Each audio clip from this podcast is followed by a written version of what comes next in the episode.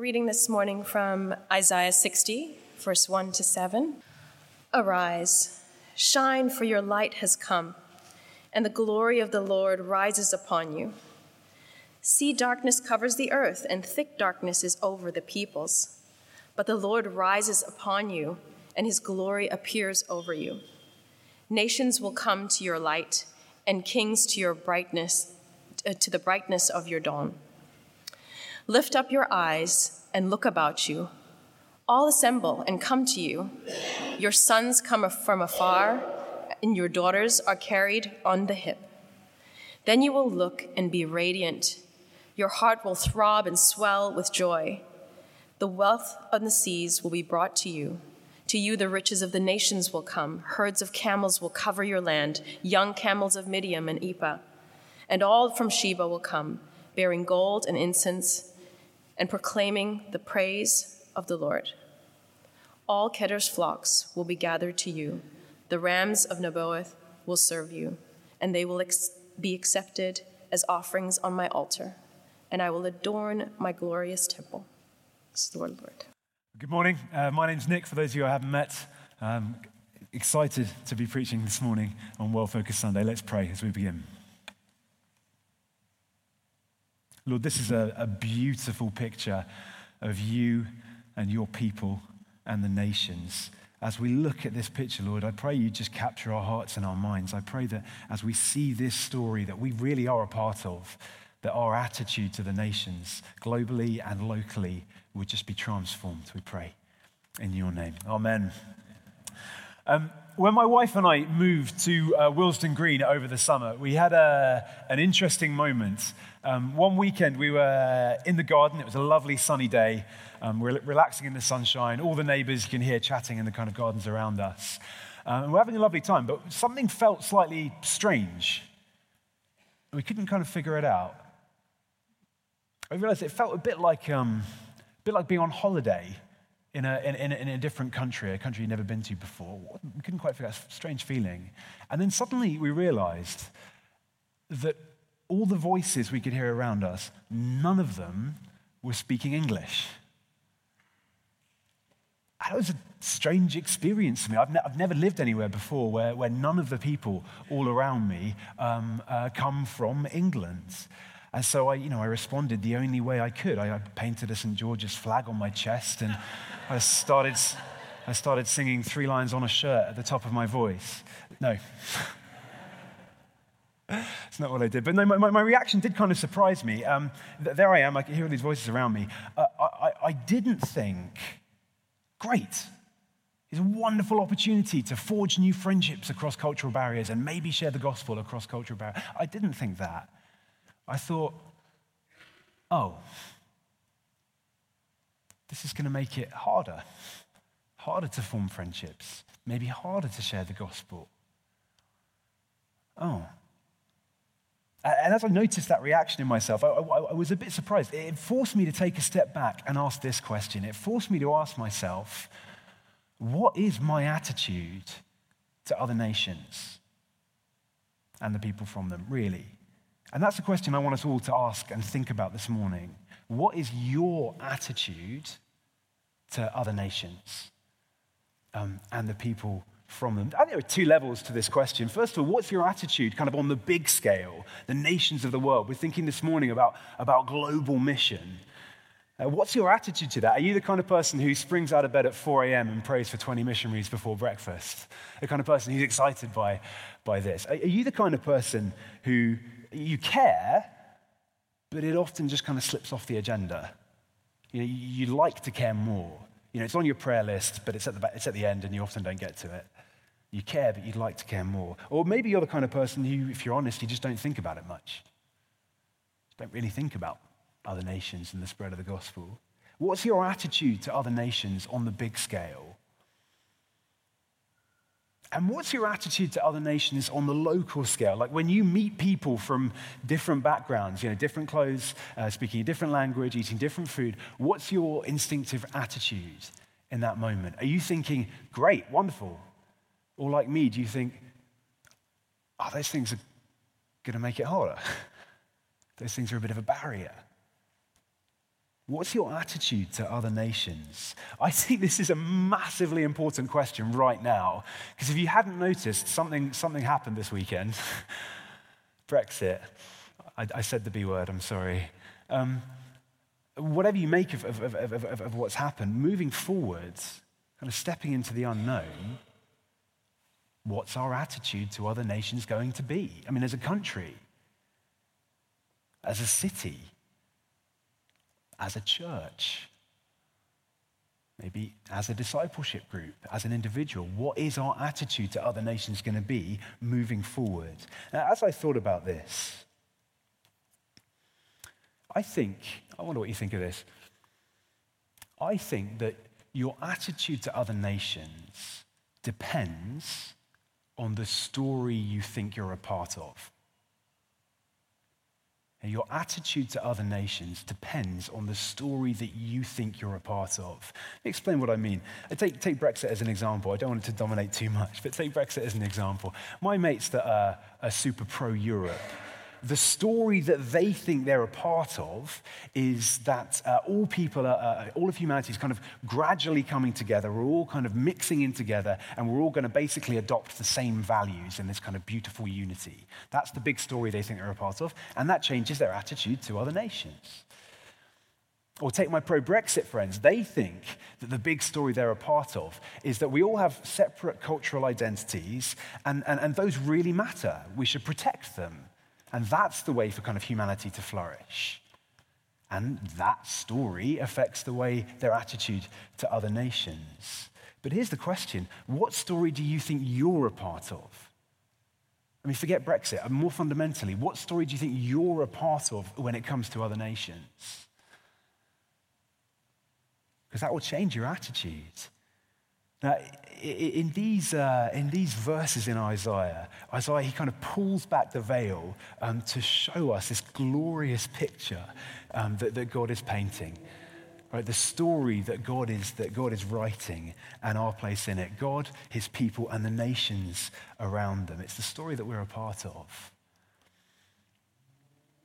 I mean, uh, when Isaiah wrote these words, it was, it was at a time when uh, Israel's attitude to the other nations was pretty bad, to be honest. If you look through Isaiah, there's just a lot of hostility for centuries, a lot of hostility from the nations around. And uh, Israel's attitude has normally either been terror or groveling or kind of exploiting the minorities in their midst. So bad, bad, and really bad. Like Israel has had a, a, bad attitude to the nations. And the way that Isaiah tries to change that, the way that he tries to change our attitude, is by showing them this picture, giving them and us this picture of what God is doing in the world with the nations, of God, his people, and the nations of the world. We're going to see three things as a part of this picture. Well, two things and three implications. First of all, um, God shines his light on us through the darkness, verses 1 to 3. Then we're going to see the nations drawing in verses 4 to 7. And then there are three, three uh, commands we're to look, we're to rise, and we're to, to shine. So that's where we're going. First, uh, first key thing to see then is uh, God shines his light on us in the darkness. Have a look down at verse 1 with me. Uh, Arise, shine, for your light has come, and the glory of the Lord rises upon you. See, darkness covers the earth and thick darkness is over the peoples. But the Lord rises upon you, and his glory appears over you. Nations will come to your light, and kings to the brightness of your dawn. Um, I hear sunrise over Jerusalem apparently is, is absolutely breathtaking. Um, tourists still flock to it today. And Isaiah would have been familiar with that sight. Imagine it with me darkness hanging over the city of Jerusalem. And then the first rays of light begin to appear from the east over the Mount of Olives and begin to break upon the city. And as you watch, the rays drive away the darkness. The light floods the scene walls, gates, domes, and towers, all bathed in the light's warmth and glory. But Isaiah uses that kind of breathtaking image as a picture of an infinitely greater reality, which is the story that we are a part of. So, verse 2 darkness covers the earth. and thick darkness is over the peoples.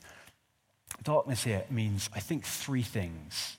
Firstly, darkness in Isaiah symbolizes sin and injustice, right? That selfishness, that instinct which leads to there being women trafficked all over London this morning. Right? That instinct that leads to manipulative bosses and abusive husbands. Right? That instinct that leads to oppressed minorities and broken homes. That instinct that leads to harsh words at a happy family meal that just cast a shadow over the whole evening. Sin. The darkness that hangs over the earth. The second thing I think darkness symbolizes is, in Isaiah is um, blindness to the things of God. Like man's inability to see God and his truth and to organize our lives around it. Like we're stumbling around in the dark. Blindness. Like a darkness that hangs over the earth. Third thing I think it symbolizes is death. The ultimate shadow that hangs over all people. Death which casts a shadow on all so many of the things we do and renders so many of them meaningless. Death, darkness hanging over the world. Now, often we don't, we don't kind of look at that darkness around us, but it's there I mean, I've said this before, but if, if we could see an aggregate of all the misery across London this morning, all the tears and loneliness and brokenness and oppression, yeah, we'd think this world is, this world is covered in darkness. But there's a wonderful but in verse 2. Have a look down. See, darkness covers the earth, and thick darkness is over the peoples. But the Lord rises upon you, and his glory appears over you. Like the dawn rising over Jerusalem, God has shone his light into the darkness. This reminds me of my, my favorite bit of Church of England liturgy that we had to study at Bible school um, is this line In the darkness of our sin, God's love breaks forth like the dawn.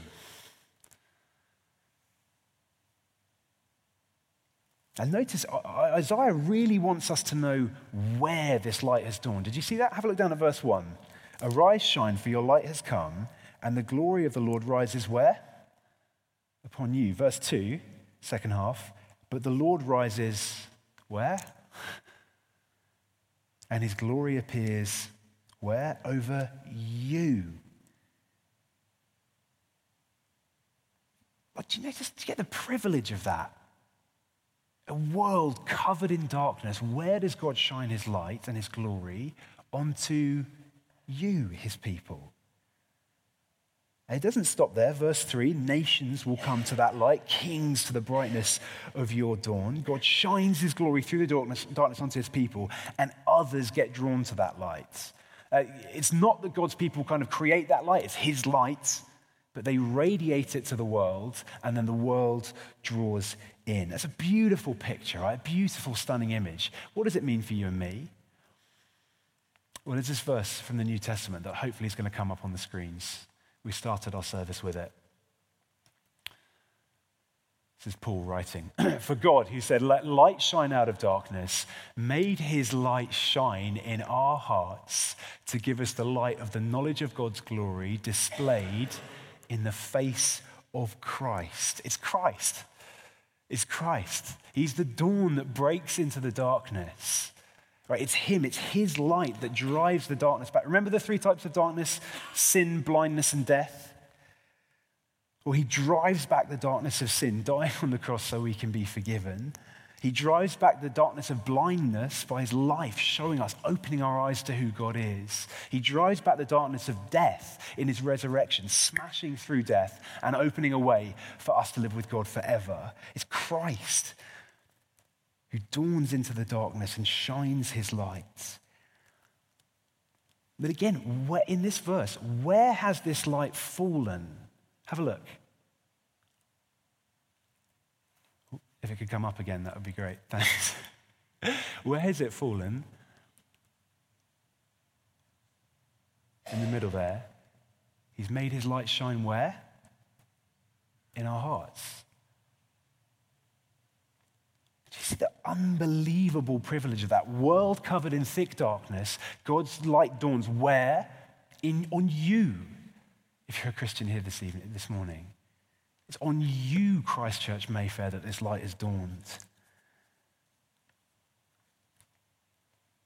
Now, is that how you see yourself? Right? Is that the story that you think you're a part of? God shining his light through the darkness onto us so that we radiate it to the nations of the world.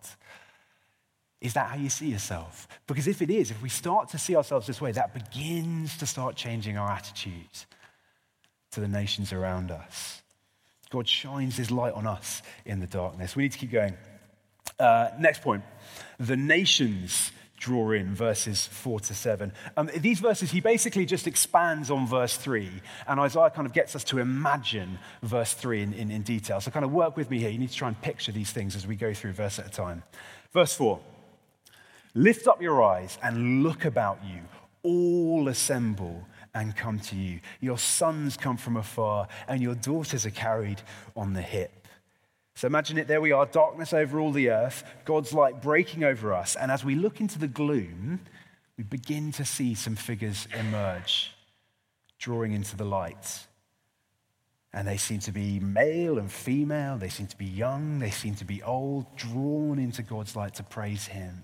Here it says son, sons and daughters. I think that's a reference to those that had historically been part of God's people but had spread out all over the world drawing into the light. But it doesn't stop there. We're going to skip verse 5 down to verse 6. Herds of camels will cover your land. Young camels of Midian and Ephah and all from Sheba will come, bearing gold and incense and proclaiming the praise of the Lord. So as we look into the gloom, more people start emerging. And these people are from even further away. These people are, are wearing strange clothes and they're speaking strange languages, and they're carrying strange riches and cultural artifacts, and they bring them all into the light to lay down in worship of God. Now, I think that for Isaiah's original readers, this would have been mind blowing. Because up to this point in Isaiah, anytime nations come to Jerusalem, they come to crush it. They come to attack and to subjugate. But here, they're not coming with chariots to crush. The nations are coming with their riches to lay down with God's people in praise of God. And one thing that I really like about this, do you notice this isn't talking about cultural assimilation? Right? This isn't that, that, that, that cultures have to uh, leave behind their distinctive identities and all get sucked into one weird Christian culture. No, they seem to maintain their distinctive identities as they bring them in and lay them down to worship God together. And yet there's this wonderful unity. In other words, this is, this is the dream of multiculturalism realized. I've been really surprised since I moved to London. You know, London's always kind of held up as this this, this shining light of multiculturalism. But I've been really surprised. I don't know what you think, but the other day I was at a swimming pool and I walked onto poolside and there's loads of different kind of cultures represented in the room. There are some white kids and the black kids and the Somalian kids. And guess what? The white kids are playing with the white kids, the black kids are playing with the black kids, and the Somalian kids are playing with the Somalian kids. And we've got these separate cultures near each other, they're in the same pool, but they're not united. They're not united. It seems that the, the, dream of multiculturalism, when we come together, we need something bigger than ourselves to look at if we're going to be truly united. And that's exactly what we get here at the end of verse 6. Right? All these nations come in and they're looking up at God. They're praising something bigger and more glorious, and that is what unites them. That is what unites us. This is the kind of true hope of multiculturalism. And this is the story you're a part of if you're a Christian.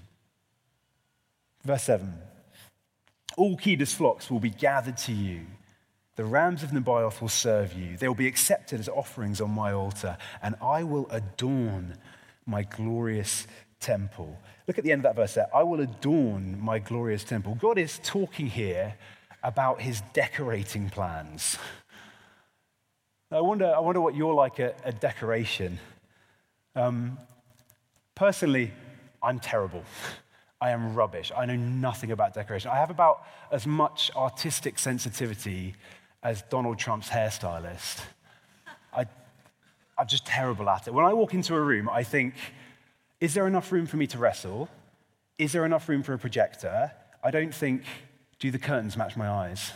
I just, I'm rubbish. I, I, decoration, I don't do it. My wife's amazing at it, though. But how about you? How do you beautify? How do you decorate the place where you dwell?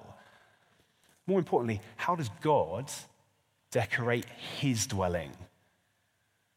Think about that, right? The, the, the ultimate artist with the whole universe at his disposal, how does he beautify his dwelling?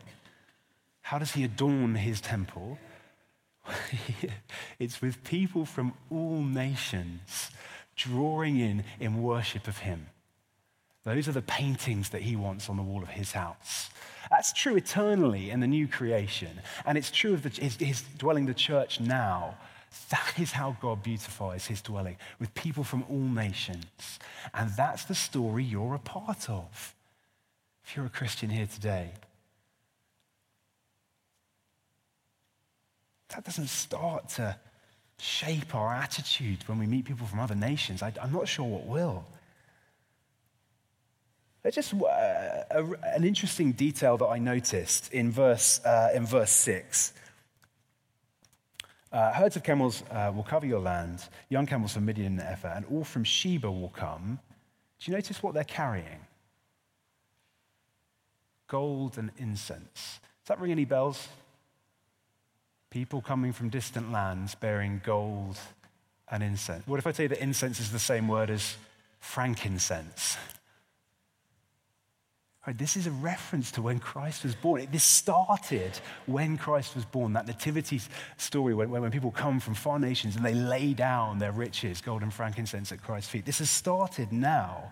It's happening now. And by the way, it's happening here. We just ran a Christianity Explored course as a church. I think two people profess faith. One of them's from the Jordan, the other one's from Korea.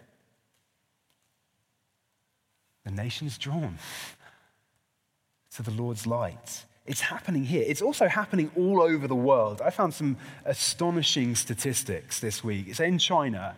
Uh, in 1900, there were approximately 18,000 Christians. Now, it's hard to tell, but it's somewhere between 110 million and 234 million from 18,000 in just over 100 years. And not just China, Africa. So in uh, 1900 in Africa, there were roughly 9 million Christians. Now there are 541 million Christians. In the last 15 years, it was an average of 33,000 people per day born into or converted into Christianity. One commentator says this is the biggest shift in religious affiliation the world has ever seen. It's happening.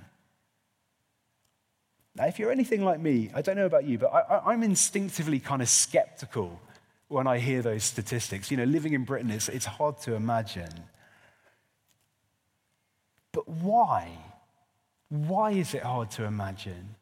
Like God says right here, this is what's going to happen. And maybe, maybe the reason we find it hard to believe is that we're not looking.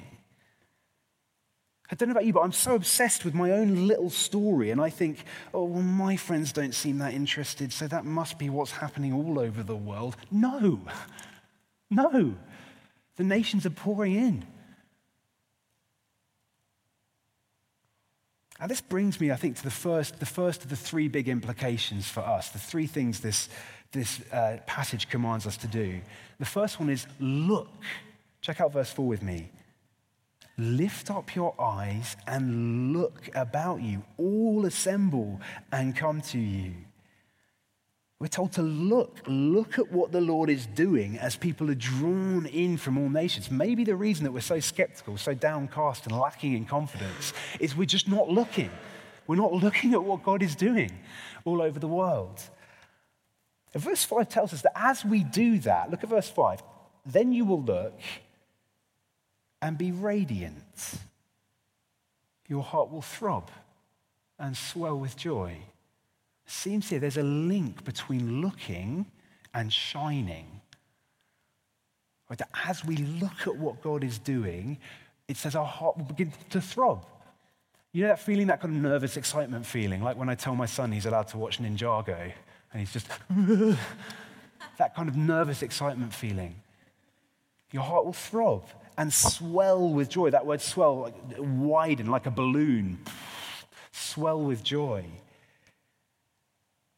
So maybe if, our, if that's not happening, if our faith seems shriveled and dry, maybe it's because we're not looking at what God's doing. Like we're not looking at the big picture that we're a part of. And again, two, two, two levels at which we can look.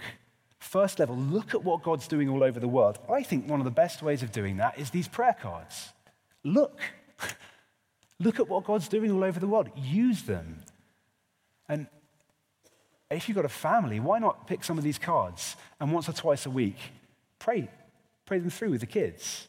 A great way to train your kids to look, to do what it says in verse 4, to look about them at what the Lord is doing. Look, look about you on the global scale. But the other level that we can look up, I think, is just around us. As we look around London, try to see the world through this lens. As we encounter people from different backgrounds, and nationalities. Don't see those things as the, a barrier like I, I tend to do. See them as an open door. This is the story we're a part of, shining that light to the nations. Those, are, those moments are opportunities. Look about us. That's the first thing we're commanded to do. Uh, the next two things we're commanded to do are in uh, verse 1.